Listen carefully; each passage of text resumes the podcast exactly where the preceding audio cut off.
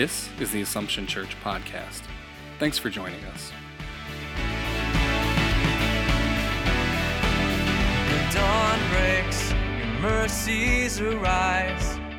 Assumption Church is a Roman Catholic community under the care of the Franciscan Friars Conventual of Our Lady of Angels Province.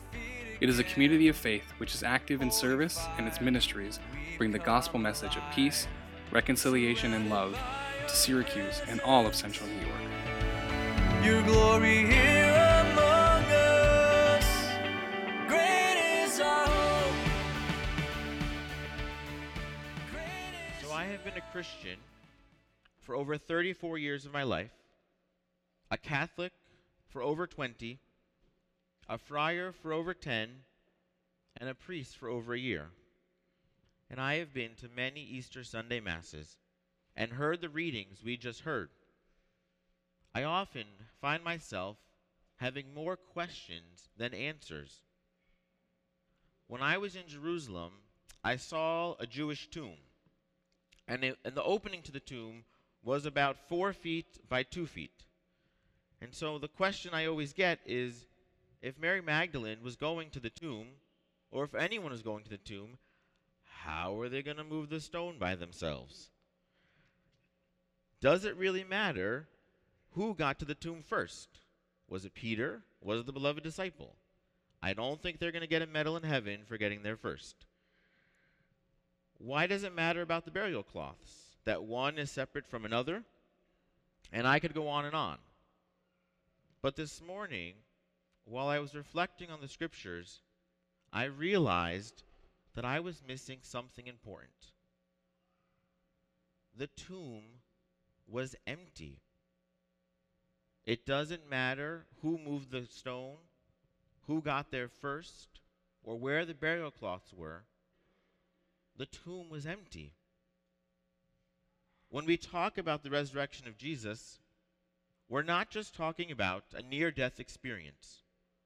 Jesus died on the cross, hundred, hundreds saw it, he was buried, and the tomb was empty. When we're talking about Jesus' appearances after the resurrection, we're not talking simply about a miraculous return from the dead because the tomb was empty. The tomb was empty of Jesus' body. What happened to the body? We know that Mary Magdalene, who got there first, assumed that it was stolen. And when Peter and his beloved disciple saw the tomb and the cloths in two separate places, the one disciple came to believe that Jesus' body was risen, not stolen. How many of you have stolen anything? I have. Don't be shy. There's only 100 people around you. No one's going to tell anyone. Well, I have, and I have stolen something. And when I've stolen something, I've taken the item and left right away. If Jesus' body was stolen, I doubt that they had time to take the cloths and wrap it up into little nice little two separate piles.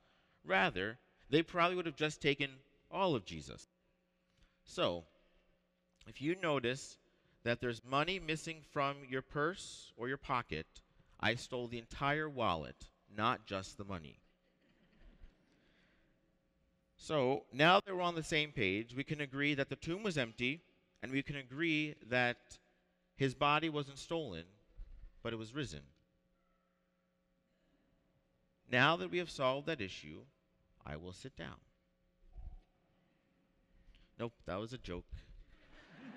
Sorry if you thought the homily was over, it's not done yet. And why didn't I sit down? Because the story doesn't end there. The facts about the empty tomb and Jesus being raised from the dead, what does that mean to us? It means that Good Friday and the cross was not the end. The empty tomb is the end. The risen Jesus is the end. Easter is the end. But yet, at the same time, Easter is a beginning of new life, of hope, of possibility, of transformation, of change. This past week, I had the privilege of sitting in the confessional for eight and a half hours. Now, granted, they weren't all on the same day, but I was graced to be able to listen to people's confessions. From people coming one day to people coming 30 years from their last confession. One gentleman actually came up to me and said, You know, Father, it's been many years since I went to confession. It's probably longer than you've actually been alive since I last went to confession. and he was right. It was over 50 years.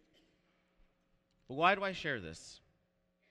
Because that is the power of Easter right before us. It is new life, it is hope, it is possibility, it is transformation, and it is change. May we take the opportunity over these next 50 days of Easter to embrace new life, hope, transformation, possibility, and change. This may mean going to confession, or this may mean being honest with a friend about excessive drinking or looking at pornography. This may be leaving an abusive relationship that you're in. This may mean forgiving your mother or father or friend who has harmed you in the past. This may mean telling someone you love them before they are gone. Again, may you and I take the opportunity during this Easter season to embrace new life, hope, possibility, transformation, and change. In you our every day becomes eternity. Thanks for listening to the Assumption Church podcast. To listen to more episodes, connect with us in our community, or join us for worship, please visit AssumptionSYR.org.